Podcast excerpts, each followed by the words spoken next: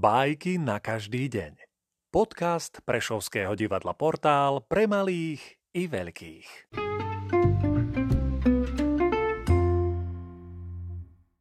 Jonáš Záborský Prchlý kôň Prchnul kôň z dvora von a cválajúc po lúke nechcel ísť gazdovi ku ruke.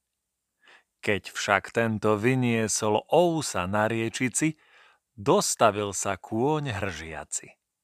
A vtedy mu siahnul gazda poštici. Spial úzdu okolo hlavy a sadnúc na ne, učinil, čo sa vraví. Koňa laskajú, keď ho lapajú. Lapeného šľahajú.